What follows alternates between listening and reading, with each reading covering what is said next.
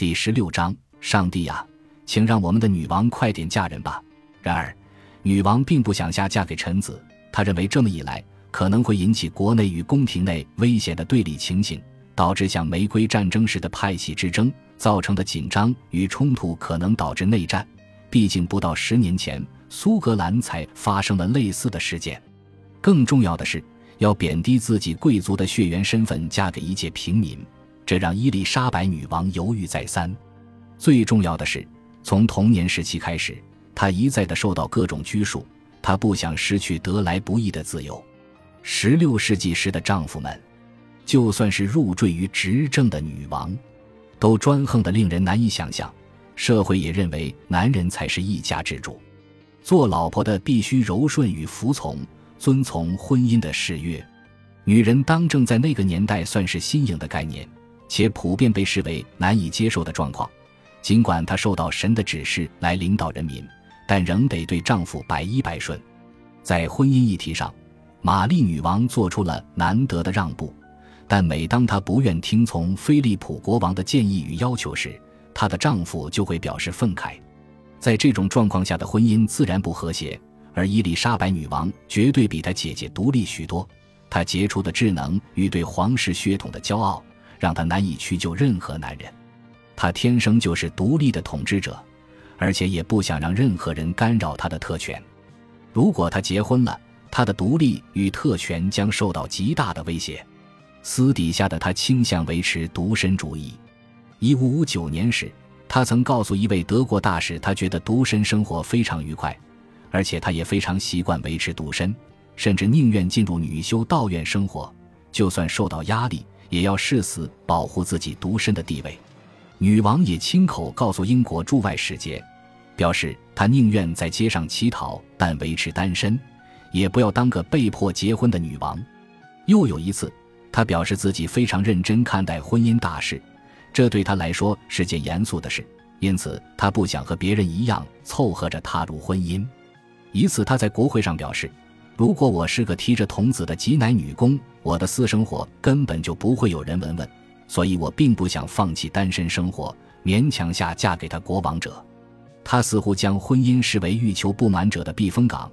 一五七六年时，他向英国国会表示，他对婚姻没有敌意，当然，他也不会用错误的态度去评断那些迫不得已进入婚姻而无法享受另一种生活的人。他早已下定决心，不为人类肉欲的弱点所动。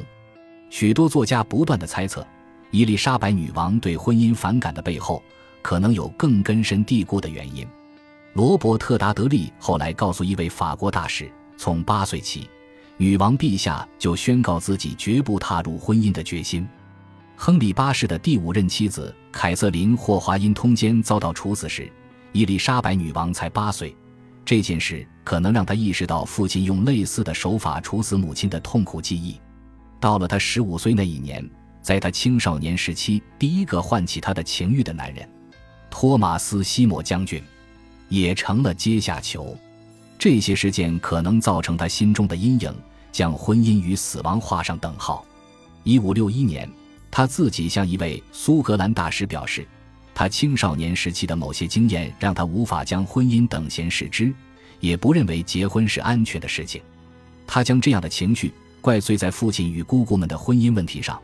有些人的婚姻遭质疑不合法，有些人则被视为私生子，甚至有些人依照自己的喜好态度反复。婚姻的却存在许多疑虑，因此害怕争端的我对婚姻敬而远之。除此之外，姐姐玛丽女王悲惨的夫妻关系。与其他有人失败的婚姻经验，更加强了女王对拒绝婚姻的念头。在那奉父母之命成婚的年代，许多上流社会的人士婚姻都不甚幸福，有些人甚至与妻子离婚。其中，伍斯特伯爵、德比伯爵和是鲁斯伯利伯爵都是很好的例子。这些人私底下都是伊丽莎白女王的婚姻顾问，他们坚持，尽管婚姻不成功，依然能维持和谐。伊丽莎白女王推脱婚姻大事，可能还有一个原因，那就是害怕生产。十六世纪时，妇女怀孕其实是危险的事情，当时生产的死亡率居高不下。伊丽莎白女王的两位继母，珍西摩与凯瑟琳·帕尔，以及伊丽莎白女王的祖母约克的伊丽莎白，都因分娩导致的高烧而死。玛丽女王则因两度精神性假妊娠而成为众人的笑柄。许多年轻的新娘们，像是已故诺福克公爵夫人，很快的结婚、怀孕，却在婚后不到一年内死于生产过程。伊丽莎白女王的御医胡克医师曾经警告她，生产对她来说可能并不容易。这件事也让她惊吓不已。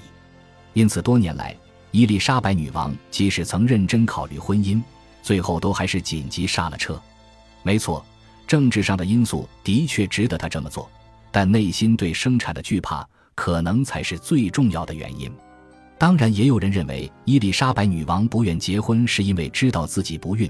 在伊丽莎白女王在位时期，这样的谣言甚嚣尘上，但相关事证十分矛盾。在外交上，她的生育能力自然引起各种紧张又谨慎的揣测与探寻，因为她缺乏结婚的意愿，流言自然如影随形。在一五五九年，斐利公爵的报告中写着：“若我的眼线没有期满，我也相信他们没有。”基于他们最近给我的明确事实，我已经确定她无法生育。到了一五六一年时，接手斐利公爵的大使又写道：“许多医生已经证实了普遍的看法，这个女人并不健康，而且已经可以确定她绝对不孕。但他也听到其他恶劣的传闻，许多人都说她已经有了。但针对这一点，我并没有看到任何征兆。当然，我自己也不相信。”威尼斯大使曾通知威尼斯公爵伊丽莎白女王不孕的消息，他表示自己得到了与他相关的部分消息，只是不敢写出来。此后，外国特使们的第一要务就是追求这脆弱的真相，以保护其君主与王朝的利益。女王寝宫的侍女常常受到许多人谨慎的探寻，而西班牙方面则定期贿赂女王专属的洗衣服。希望他透露女王陛下的经期是否正常。女王的洗衣妇则透露，伊丽莎白女王的女性功能和一般妇女一样正常。自此，菲利普国王便时常进行外交协商，希望伊丽莎白女王能结婚生子。如果有其他合理的理由让他相信女王不孕的话，他绝对不会这么做。伊丽莎白女王本身也助长了流言。她曾一度神秘地告诉萨塞克斯伯爵，对他来说，他对婚姻的厌恶感与日俱增，但各种原因他坚决不说。就算他有双胞胎姐妹，他也不愿意吐露。而一五六六年时，法国大使的侄子好奇地向女王的其中一位御医询问女王生育能力的问题。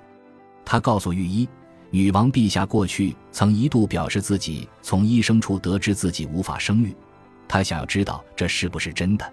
因为如果这是真的，那她绝对不能让法国王室的任何一个人与伊丽莎白女王成亲。御医则郑重表示，女王陛下简直是在胡言乱语。女王有时就是会突发奇想。如果女王陛下真的要结婚，她可以拍胸脯保证，她绝对可以生十个孩子或更多。在大英王国之中，没有人比我更了解女王陛下的体质。到了一五七九年。也就是伊丽莎白女王四十岁中期，威廉·瑟希尔仔细地询问了女王的医师、洗衣服与侍女，以了解女王是否还有生育的希望。在他的私人回忆录中记载着，依据她的身体状况，身高方面并没有过矮，也没有过胖，没有患病；生殖系统方面也没有非自然的状况出现。但相反的，依据最了解她身体健康的医生判定，及对女王身体状况的侍女们的说辞。只能断定女王还是非常有生育的可能性。这个调查行动的起因也出自担心女王在如此大的年纪怀孕将有可能危及生命。这份报告并未公之于世，也未在宫廷内公布，但塞西尔似乎对调查结果相当满意。然而日子一年年过去，女王依然膝下无子，因此许多人相信她从来就不孕。而多年后。苏格兰女王玛丽·斯图亚特宣称，哈维克的贝斯小姐告诉她，伊丽莎白女王和一般的女人不一样。但因为苏格兰女王玛丽·斯图亚特曾与贝斯小姐发生争执，希望在伊丽莎白女王面前将她丑化成三姑六婆，因此她的造谣声势定是别有用心。我们不应该太看重她的指控。较可信的消息来源应是伊丽莎白的教子约翰·哈林顿爵士。他在一五九零年代时发表了一些观点，成为普遍性的看法。当时他写下，他的内心深处厌恶婚姻，而且他的身体微恙，并不适合婚姻生活。伊丽莎白的确可能向哈林顿爵士吐露内心深处对性的厌恶，尽管这在当时人尽皆知。但对于伊丽莎白女王身体的状况，却完全是他的片面之词。事实上，在少女情怀之时，伊丽莎白女王总是认为自己的婚姻应该十分美满。感谢您的收听，喜欢别忘了订阅加关注，主页有更多精彩内容。